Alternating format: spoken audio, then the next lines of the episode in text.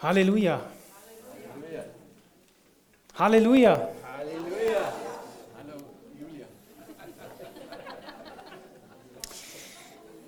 Einen wunderschönen Sonntagmorgen. Wenn es nicht funktioniert mit dem Mikro, dann nehmen wir ein anderes. Kein Problem. Von meiner Seite, schön, dass ihr da seid. Gut, dass ihr euer Herz aufmacht und sagt, Herr, ich will etwas mit dir erleben. Ich möchte von dir alles haben. Und die Frage, die wir uns heute Morgen stellen, ist nach dem Erfolg. Wie werde ich in Gottes Reich erfolgreich? Oder man könnte auch fragen, nach was muss ich das denn messen? Das nennt die Welt Erfolg, oder? Und man muss da eigentlich nicht viel zu sagen. Das ist selbstredend. Das zweite auch. Was mich bei dem zweiten, als ich es rausgesucht habe, geschockt hat, war das Bild unten links. Das ist nämlich das Symbol so für mich für die Auswirkung dieses Erfolges und der Charakter des weltlichen Erfolgs. Das bedeutet nämlich, da ist ein Trichter. Und oben kommt nicht irgendeine Frucht rein, oben kommt nicht irgendwie etwas rein, was du in eine Flasche tun willst. Nein, du packst die Menschen da rein und sagst unten, die einen sind so, die nächsten sind gelb und die dritten sind rot. Und das ist genau das, was dahinter steckt. Es geht nicht darum, dass es dir gut geht. Es geht nicht darum, dass du wirklich erfolgreich bist und dass sich um dich gekümmert wird. Nein, es geht um eine Kanalisierung der Massen und letztlich eine Vermarktung von Produkten, damit ich mehr Geld verdiene oder was auch immer euch da einfällt. Wir wollen bei diesen Bildern nicht stehen bleiben, sondern wir wollen gleich in die Bibel reingehen und schauen, was meint denn Gott, was Erfolg ist oder was ist ein großer Faktor, eine große Basis oder wie auch immer, was Gott mit Erfolg verbindet. Ich finde es so schön, dass wir jetzt eben gerade durch dieses Zeugnis genau auf dieses Thema gekommen sind. Und da heißt es im 1. Mose, Kapitel 39, Vers 2 und 3. Der Herr half Josef, ihm glückte alles, was er unternahm, er durfte im Haus arbeiten. Und Potiphar sah, dass der Herr ihm Erfolg schenkte, deshalb bevorzugte er ihn vor allen anderen Sklaven und machte ihn zu seinem persönlichen Diener. Er setzte Josef zum Hausverwalter ein und vertraute ihm seinen Besitz an. Der Herr half Josef. Wir kennen diese Geschichte und wir wissen, dass der Josef allen Grund gehabt hat, zu sagen, nee, der Weg ist ein bisschen komisch. Und für die, die die Geschichte nicht kennen, es geht eigentlich darum, dass es mit diesem Menschen erstmal bergab ging. Er war ein bisschen hochnäsig, hat das alles so ein bisschen rumposaunt und wurde verkauft als Sklave.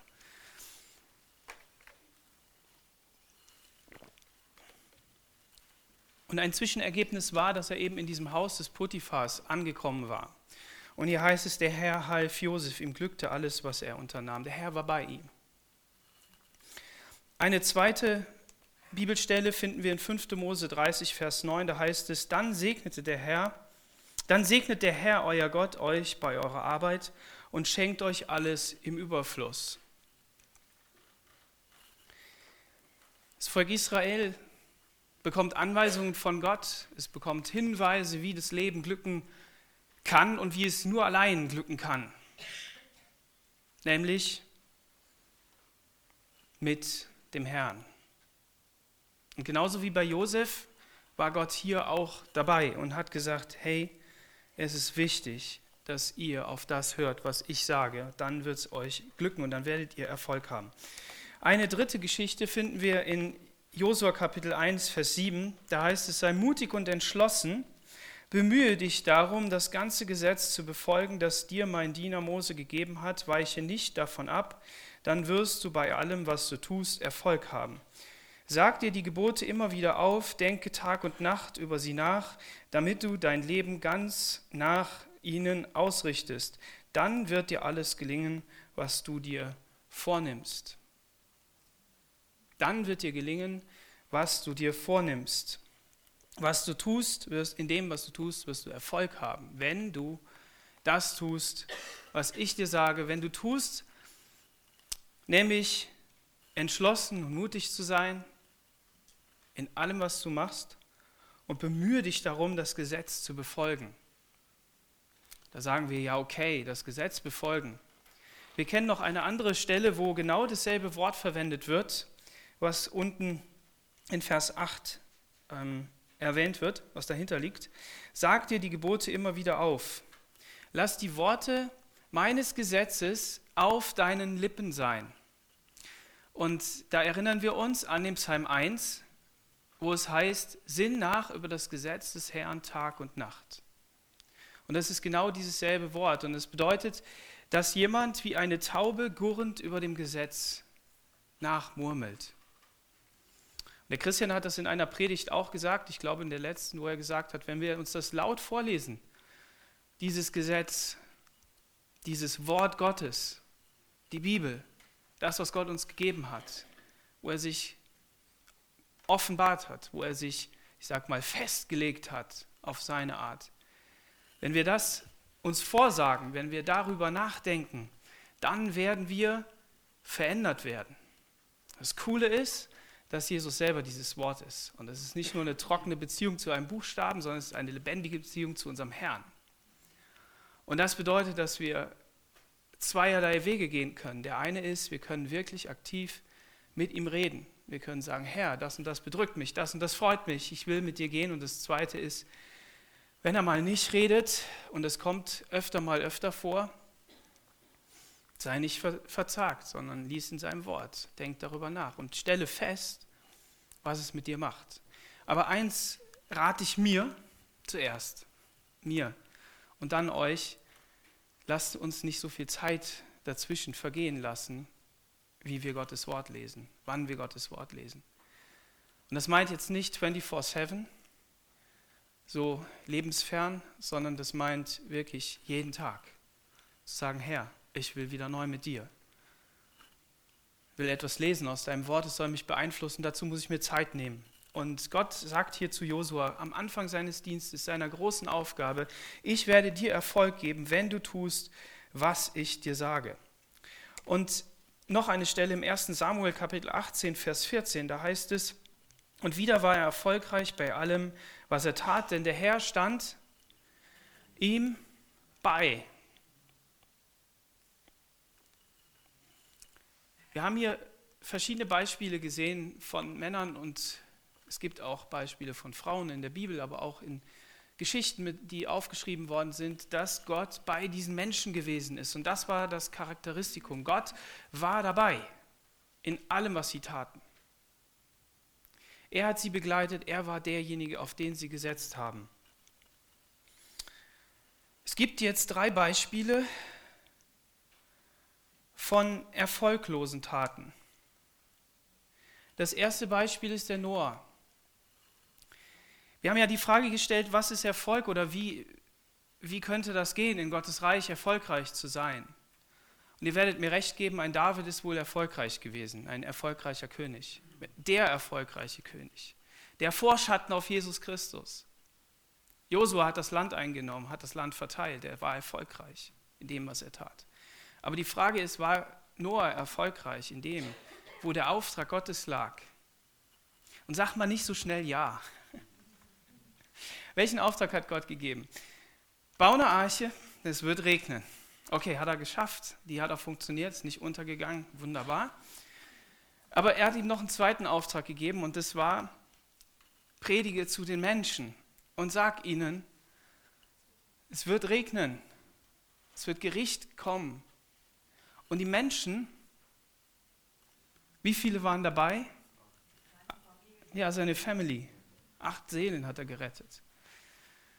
Es war nicht so erfolgreich. Aber hat das geschadet?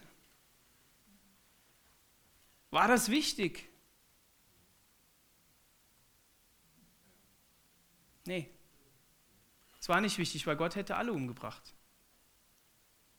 Es gereute den Herrn, dass er die Menschen gemacht hat, und er überlegte, was er denn tun könnte. Noah war erfolgreich. Die Frage ist nur, worin? Er war erfolgreich in dem einen Auftrag Gottes, natürlich das Boot zu bauen, das Schiff zu bauen, um zu überleben. Aber er war, und vor allen Dingen, wenn wir überlegen, wer Jesus ist und welche Botschaft er uns gegeben hat und dass wir die verkündigen sollen und dass Menschen gerettet werden, dann hätte Noah doch auch jemanden retten können. Der hat denen das doch gezeigt. Hier ist doch der Kasten. Und ich baue den doch nicht, weil ich bescheuert bin. Und über die paar Jährchen, die er den gebaut hat, da hat er doch mit vielen Menschen geredet. Es war sichtbar. Der zweite, der nicht so ganz erfolgreich war, das ist Jeremia. Gott hat zu ihm gesagt, du, ich werde dein Leben bewahren, ich werde immer bei dir sein, ich werde dich beschützen. Und dieser Prophet, der musste so einiges machen. Und vor allen Dingen ist er mit in die Gefangenschaft gegangen. Der hat im Stock hat er seine Füße einsperren lassen. Der hat in einer Zisterne überleben müssen. Armer Mensch, er hat Gottes Botschaft verkündet. Nur das Volk war so auf Abwägen. Und wer das nicht versteht, wie das war und das Gefühl an der Stelle, als Jeremia gelebt hat, ich rate dir, lies die Bibel mal bis dahin durch, so ein bisschen schneller, und dann entdeckst du, dass die auf dem absteigenden Ast waren. Und dann kriegst du ein Gefühl dafür, wie dieser Prophet sich gefühlt hat. Und dann denkst du, wow, was für ein Mann Gottes, der auf ihn gehört hat. Jetzt haben wir noch eine dritte Kategorie, und die ist trotz Ungehorsam. Der erste, der uns da über den Weg läuft oder den ich hier mit reingenommen habe, das ist der Mose. Das ist natürlich nicht Israel, also wer das jetzt nachguckt, der wird entdecken, dass das nicht ist. Aber Mose hat einmal an einem Felsen gestanden und hat Erfolg gehabt mit dem, was er tat, obwohl er ungehorsam gewesen ist. Sollst den Felsen nicht schlagen, sondern sprich zu dem Felsen, er wird Wasser geben. Dieser Ungehorsam war nicht ganz trivial, weil Gott ihm hinterher die Einreise in das Land Kanaan verwehrte. Geh nicht über los, zieh nicht 4.000 D-Mark ein, Euro ein, sondern geh direkt in den Himmel. Den Mose hat das erstmal nicht so gefreut, weil er wollte in dieses Land Kanaan. Warum? Weil Gott ihm verheißen hat, du wirst dieses Volk dahin führen. Und er hat diesen Auftrag, wollte er erfüllen. Aber wir wissen natürlich, dass er in ein anderes Kanaan, in ein anderes Jerusalem gegangen ist. Und das ist natürlich viel einfacher insgesamt. Aber Gott hat ihm hier Erfolg geschenkt. Dann gab es noch einen, das verrückte Ahab. Ahab ist euch auch ein Begriff. Ahab war nicht so ein guter König und er hatte auch eine nicht so tolle Ehefrau und die waren alle ein bisschen nicht so auf Gottes Seite, die haben der Aschera haben die verehrt und haben allen möglichen Götzenkult gemacht und Gott hat trotzdem Sieg geschenkt, zweimal, und wir wissen, dass Gott immer dann nicht Sieg geschenkt hat, wenn die böse waren, die Israeliten, ne? Das nicht so gelingen lassen, aber Gott hat ihm trotzdem Sieg geschenkt. Die Frage ist natürlich, warum ist das so? Ist doch verrückt. Ist das jetzt also willkürlich? Ist das eine Sache, die irgendwie zufällig ist? Erfolg im Reich Gottes? Erfolg unterwegs mit Gott? Wie sieht das denn aus? Kann ich da irgendwas tun? Und wer jetzt über sein Leben nachdenkt und denkt, naja gut, ein paar Sachen haben geklappt, es hat funktioniert mit Gott, aber irgendwie vielleicht auch nicht. Jemand hat vielleicht nicht die Hand gehoben eben wer hat schon mal Heilung erlebt? Wie macht Gott das denn? Wir kennen auch das Bibelwort, da muss ich immer an Karneval denken. Gott lässt seine Sonne scheinen über Gut und Böse. Ne? Oder an die Psalmen, wo David sagt, na, die Ungerechten, die sind viel besser drauf, gehen es viel besser. Und nein. Warum ist Gott einer, der trotzdem segnet? einer, der trotzdem den Ahab gesegnet hat und ihn geführt hat und ihm diesen Sieg vielleicht auch geschenkt hat. Und das ist diese zweite Seite.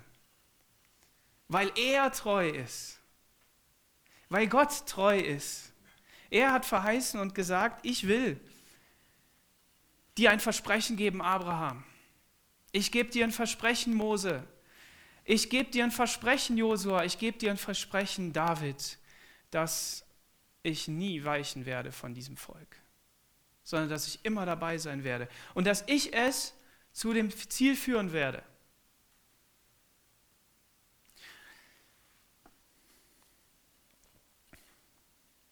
Wir kennen noch so einen Typen.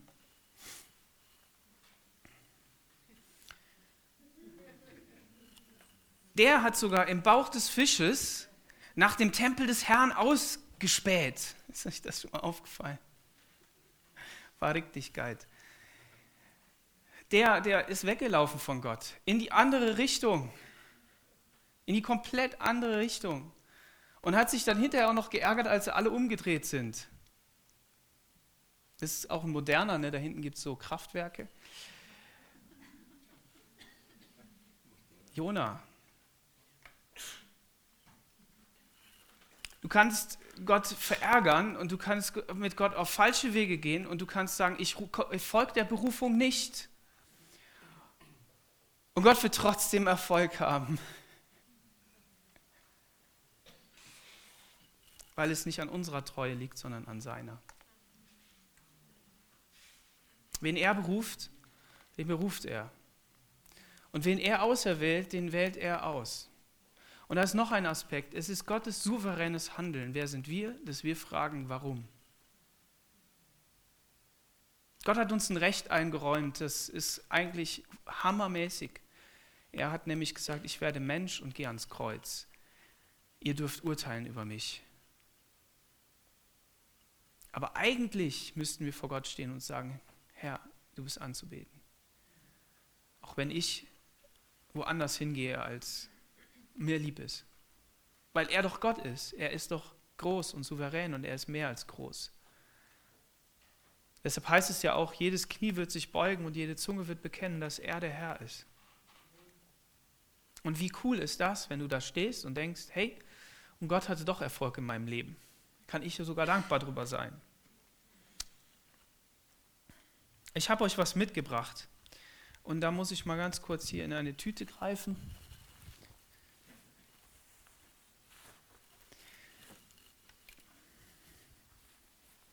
So, Reinhard, jetzt kannst du mich sehen.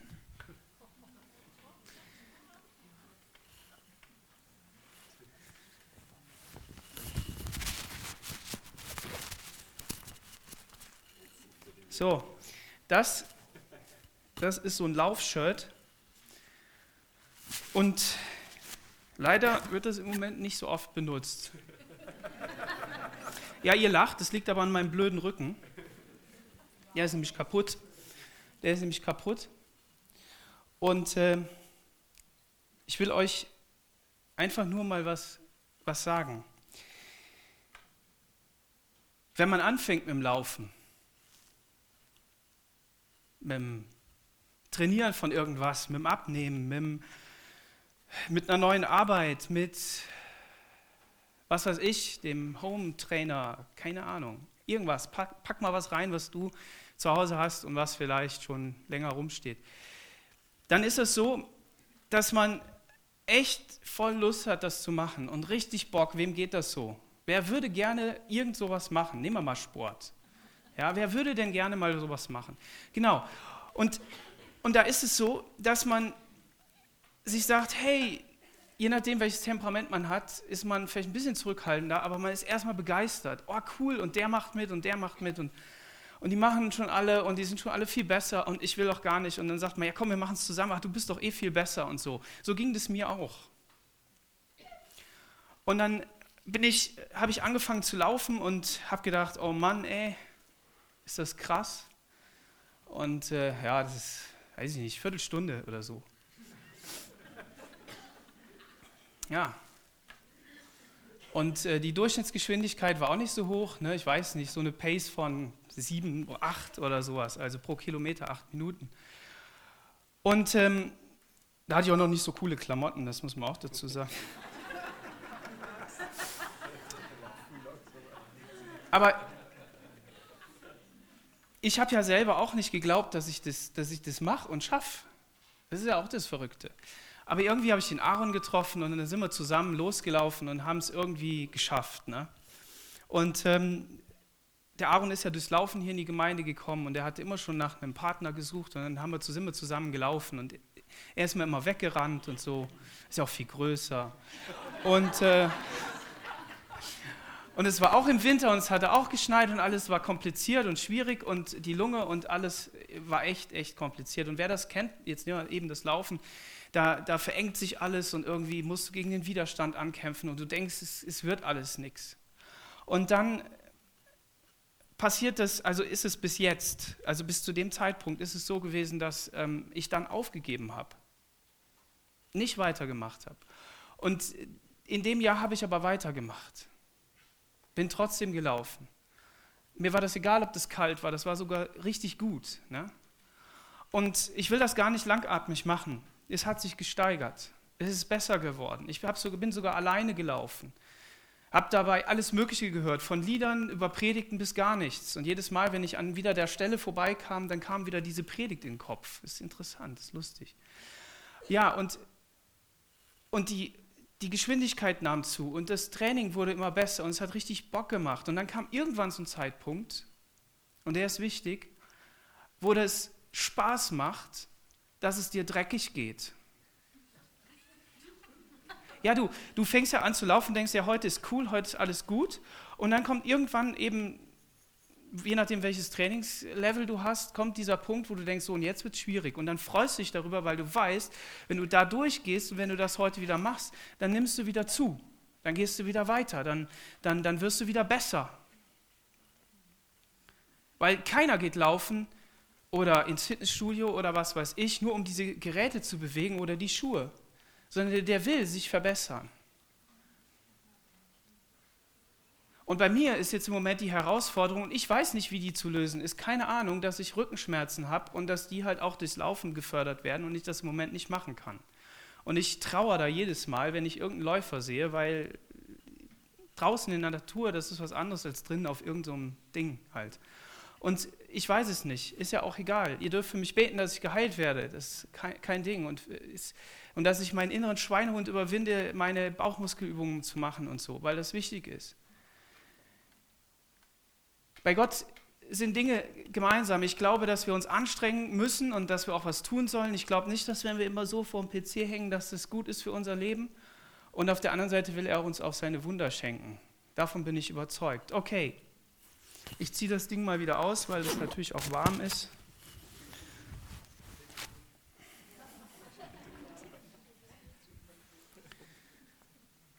So.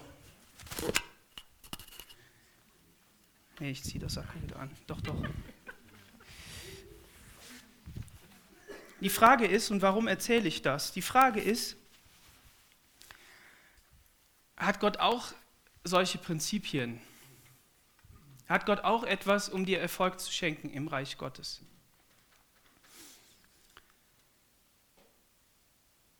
Du kannst nicht an Konditionen zulegen und deine Geschwindigkeit verbessern und deine Lunge und dein Herz und deine Muskeln und deinen Gang.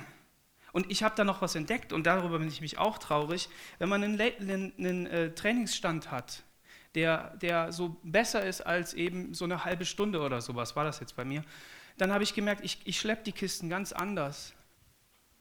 Ich habe Lust, so hoch zu gehen. Ich mache das nicht mehr aus dem Rücken.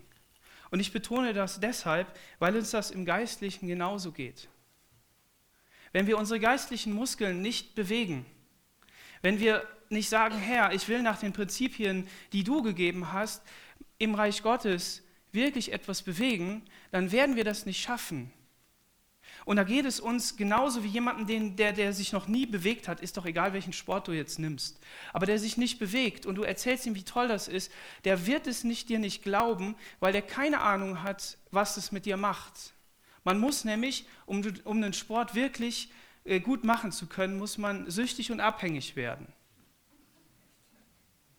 Weil ständig den inneren Schweinehund zu überwinden, ist eine blöde Geschichte. Nur wenn man pro Woche so und so oft das macht, ich weiß nicht, wo das bei dir liegt, dann willst du nächste Woche wieder laufen. Du kannst gar nicht anders. Jetzt sage ich nicht, dass wir das verehren sollen, ich rede auch nicht über Drogen, aber ich provoziere. Und bei Gott ist das doch auch so. Wenn ich nur einmal im Monat 5 Minuten bete, dann sage ich, meine Güte, war das aber lang. Und ups, ist schon wieder der Monat rum und ich habe meine Bibel nicht gelesen. Und glaubt mir geht das in der Form, wie ich das gerne hätte, auch so. Dass ich manchmal denke, meine Güte, bist du schlecht, dass du das schon wieder nicht hingekriegt hast im Geistlichen. Aber, und jetzt könnt ihr auch mal innerlich die Hand heben, wem ist es nicht schon so gegangen, dass er gesagt hat, hey, ich habe so ein gutes Gebetsleben und wir wollen hier nicht übertreiben, sondern wirklich gut einfach. Und ich lese so gerne in der Bibel und ich rede mit meinem Gott und er begleitet mich, dass du davon abhängig bist, in diese Gegenwart reinzukommen. Und dass du sagst, hey, ich will das doch wirklich haben. Und der David, liest doch mal die Psalmen, der war so abhängig von Gott, dass er gesagt hat, ich will bei dir sein. Ich will jeden Tag in deiner Gegenwart sein, in deinem Haus. Und Gott ist heutzutage bei dir zu Hause. Warum? Weil er in deinem Herzen ist.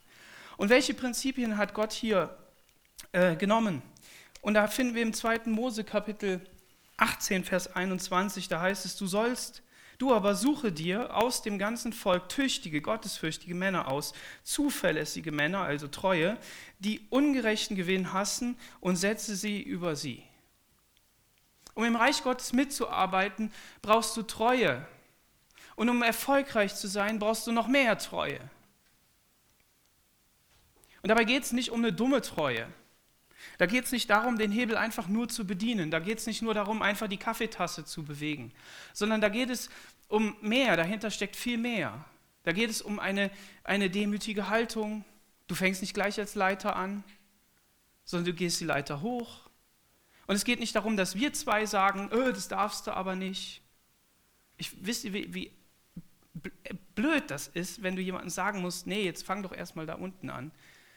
Weil das will ich überhaupt nicht. Ich möchte, dass er versteht, wie Gott das gegeben hat, wie er die Wege gezeichnet hat, dass Josua erstmal in der Wüste im Zelt gebetet hat, 40 Jahre lang, bevor der Leiter geworden ist. Warum? Weil Gott weiß, dass jemand, der das nicht tut, der nicht Steine legt, immer wieder, dann wird die Mauer einkrachen, das wird nicht funktionieren. Wenn das Fundament nicht gut gebaut ist, dann wird es nicht funktionieren. Und wir können die Prinzipien Gottes in der Treue, Liebe, Sanftmut, Geduld, all diese Dinge können wir nur wirklich erleben und ausbauen lassen. Das ist ja der Punkt, Gott baut sie auch aus, wenn wir ganz unten anfangen. Und es soll keine Predigt sein, wir müssen nach ganz unten, ja? Sondern es geht darum, wie kann ich erfolgreich in Gottes Reich werden. Und es waren nicht diese Plastikbilder von eben, sondern es war genau das. Nun fordert man nicht mehr von den Haushaltern, dass sie für treu befunden werden. Also wir sollen Haushalter Gottes sein mit dem, was er uns anvertraut hat. Und was für ein Erfolg soll da drin sein? Was soll Gott hinterher sagen? Und der Paulus sagt, es soll nicht mehr sein, als dass wir für treu befunden werden. Mehr nicht. Deshalb waren Noah erfolgreich, Jeremia, all die Menschen, die wir aus der Bibel kennen und die Geschichten, die wir sonst noch dazu nehmen, die kennen wir vielleicht auch. Es gibt einen anderen Bereich, der ist natürlich klar mit Treue verbunden. Und auch hier ist es so, dass man ja jetzt neuerdings rausgefunden hat, dass lange Partnerschaft echt der Hit ist. Alles wird besser. Also nicht generell, nicht als Automatismus, sondern der Trick liegt jetzt nicht daran, sich jede Woche einen neuen zu nehmen. Man hat ja mal so die Wiese verfolgt, so nach dem Strickmuster, das ist kein Spaß im Leben, wenn du nur mit einer zusammen bist. Ne? Und das ist jetzt nicht mehr. Man hat jetzt festgestellt, dass die Sexualität am besten ist, wenn man lange zusammen ist. Das finde ich sehr gut, das macht mir Mut.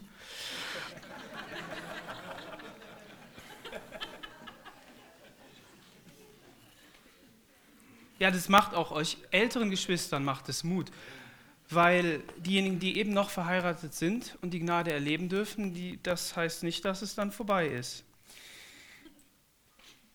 Aber unten links, da ist es schon wieder vorbei, denn viele dieser Schlösser, die sind schon geknackt worden oder sie sind wirklich geknackt, indem die Beziehung auseinandergeflogen ist.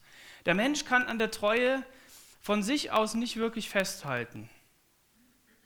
Da sind viel zu viele Faktoren, die das ganze Ding durcheinander bringen, auseinanderfliegen lassen. Und du fragst dich, hey, ich wollte doch treu sein. Aber das geht halt nicht mehr. Und das Coole ist jetzt, dass du sagen kannst, hey, Moment mal, ich lebe ja mit Gott. Ich muss ja überhaupt nicht treu sein. Wenn ich das nicht schaffe, weil Gott hat doch schon längst festgestellt, dass wir das nicht packen. Aber er ist treu und er gibt mir seine Treue.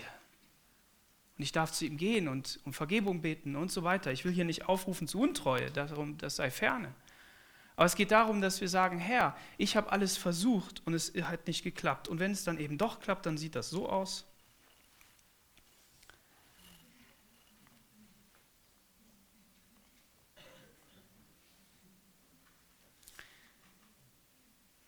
Es ist wirklich schön, wenn wir merken, dass wir aus uns selber die Dinge, die wir nicht schaffen, zu Gott bringen können und sagen können, Herr, hilf du mir. Ich möchte eine Geschichte vorlesen und die lautet folgendermaßen. Ein Missionar berichtete von einer Geschichte, die man sich in südlichen Afrika erzählt. Ein Löwe trieb sich seit einiger Zeit in der Nähe eines Dorfes herum und hatte bereits Kühe getötet. Der Stammeshäuptling rief seine Berater zu sich und diskutierte die Situation. Man war sich schnell einig, dass hier etwas unternommen werden müsste, damit nicht noch Menschen angefallen werden. Der Häuptling hatte 2 Söhne. Der ältere war von Beruf Jäger und der jüngere war lieber zu Hause. Der ältere Sohn erklärte sich gleich bereit, den Löwen zu fangen. Der Häuptling beriet sich daraufhin mit seinen Beratern und sandte ihn schließlich auf Löwenjagd. Und das ist nicht so eine Löwenjagd, wie der Nathan die auf dem Camp immer macht. Das ist eine echte. Wie erging es nun diesen Jägern? Er entdeckte bald die Spur des Löwen und folgte ihr kurz. Zeit später bemerkte er aber, dass eine frische Spur diesen Weg kreuzte, ein Schakal, der schon viele Hühner des Vaters getötet hatte. Er überlegte, mein Vater hat schon so einen Schaden durch diesen Schakal erlitten. Wie wird er sich wohl freuen, wenn ich ihn töte? Und zudem ist die Spur ganz frisch. So verließ er die Spur des Löwen und folgte der des Schakals. Nun, er kam dem Schakal nicht näher. Er muss wohl zu schnell gelaufen sein, aber da sah er wieder eine andere Spur, ein Hase. Und sein Vater liebte Hasenbraten. Also verließ er die Schakalspur und folgte der Hasenspur. Aber auch hier hatte er keinen Erfolg, dafür entdeckte er aber mit seinem geschulten Auge eine Mäusespur. Die Katze meines Vaters würde sich wohl über solch eine Maus sehr freuen und folgte dieser Spur. Schließlich wurde es dunkel und er musste umkehren. Im Dorf angekommen, hatte er schönste Geschichten zu erzählen, die er erlebt hatte. Er erzählte von dem Löwen, dem Schakal und den Hasen und der Mäusespur. Der Vater war enttäuscht und erbost. Sohn, habe ich dir umsonst vertraut?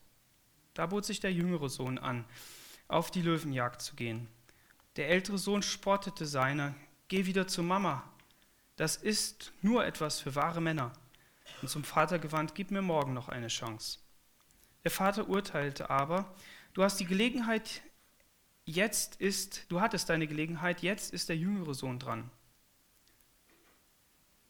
Was machte nun der jüngere Sohn? Der jüngere Sohn machte sich gleich morgens auf den Weg. Auch er sah all die Spuren, jedoch war sein Blick fest auf das Ziel gerichtet, den Löwen zu töten. Schließlich kam er zu einem Platz, wo der Löwe in der Nähe sein musste. Er fing an, eine tiefe Grube zu graben, er schwitzte. Letztlich hatte er aber die Grube fertig gegraben und legte Äste und Blätter darüber. Da es aber mittlerweile dunkel geworden war, blieb ihm keine andere Wahl. Er musste auf einen Baum in unbequemer Lage die Nacht verbringen. Am nächsten Tag kam er zu seinem Vater zurück und erzählte ihm seine Erlebnisse. Auch er kam ohne Löwen zurück. bat aber darum, am nächsten Tag noch einmal loszugehen. Der ältere Sohn argumentierte gleich, dass er auch keine zweite Chance erhalten hätte. Der Vater erkannte aber den Unterschied und ließ den jüngeren Sohn noch einmal gehen. Als der jüngere Sohn am folgenden Tag zu der Grube kam, war tatsächlich der Löwe in die Grube gefallen. Er tötete ihn und zog den getöteten Löwen ins Heimatdorf. Die jungen Mädchen tanzten auf der Straße beim Einzug und alle freuten sich, dass die Gefahr gebannt war.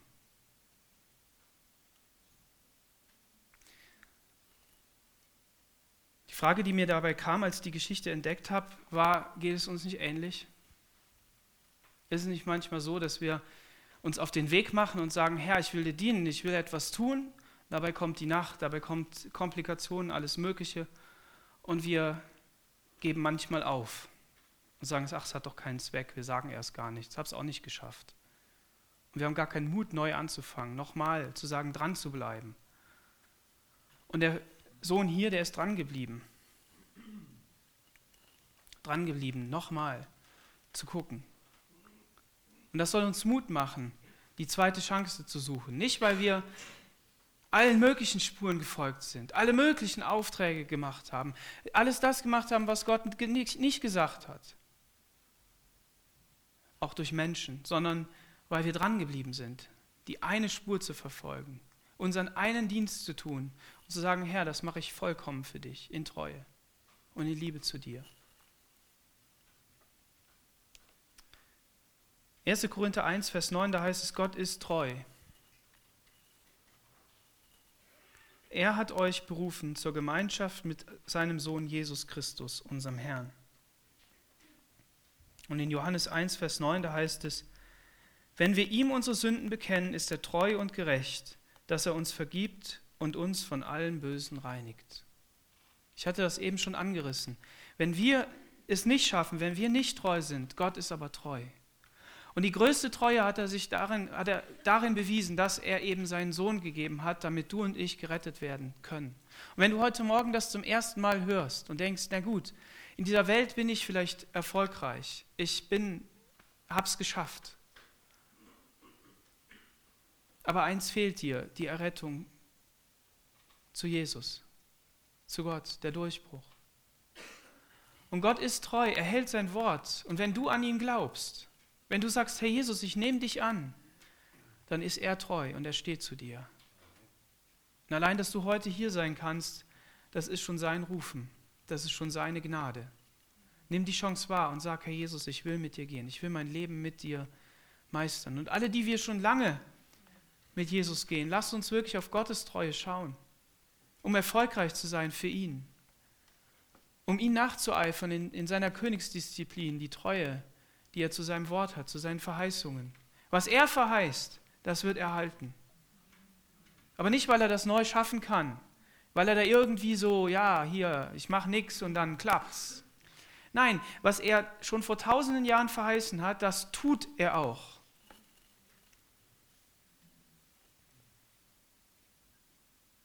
Der euch berufen hat, ist treu, er wird euch ans Ziel bringen. So lass dich ermutigen, genau durch die Worte von Goethe hier: Erfolg hat 3 Buchstaben, nämlich tun. Und sieh nicht die Peitsche dahinter, dass du denkst: Ich muss es tun, ich muss die Aufgabe tun. Nein, es geht darum, dass du entdeckst und sagst: Herr, ich tue es einfach, das, was ich in meinem Leben tue, in Treue zu dir. Alles, was wir tun, tun wir für den Herrn. Nicht weil, pass auf, kleines Auge, was du siehst, denn der Vater in dem Himmel schaut herab auf dich und kontrolliert dich, sondern weil du ihm treu sein willst, weil du das tun willst. Und das große Ziel ist das hier. Offenbarung Kapitel 2, Vers 10b. Doch wenn du mir treu bleibst bis zum Tod, werde ich dir als Siegpreis das ewige Leben geben. Unser Ziel ist nicht auf dieser Erde. Unser Ziel ist nicht, unser Leben zu schaffen, die Gemeinde zu schaffen, irgendwie den Job zu schaffen, sondern unser Ziel ist genau das. Eines Tages vor Gott zu stehen, von ihm den Siegeskranz zu bekommen, diese Krone aufgesetzt zu bekommen und sie letztendlich ihm wieder zurückzugeben. Oder wie auch immer das sein wird. Der Herr wartet auf dich und er will sagen, du treuer und tüchtiger Knecht, du treue und tüchtige Magd. Du hast das in Treue, dein Pfund verwaltet, sagt Jesus.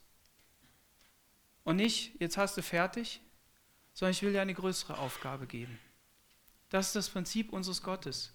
So lass dich aufgefordert sein heute Morgen, ermutigt sein, wirklich im Reich Gottes Erfolg zu haben. Und das liegt, wie ich das gesagt habe, nochmal, nicht in stupiden, dummen Tun, sondern in dem vollkommenen Bewusstsein der Berufung Gottes, an einem Ort zu sein, wo Gott einen haben will. Warum? Weil wir immer wieder zu Gott kommen und er uns neue Aufgaben gibt. Immer weiterführend. Und er geht die Wege mit uns. Und da, wo du nicht treu bist, wo du es nicht schaffst, wo du versagst, lass den Kopf nicht hängen. Sondern sag, Herr Jesus, du kennst doch meinen Scherbenhaufen, das Leben, das ich führe. Du siehst doch all die Umstände. Aber ich will dir treu sein. Ergreife mich, nimm mein Herz und sieh, wie ich es meine und hilf mir, mich zu verändern.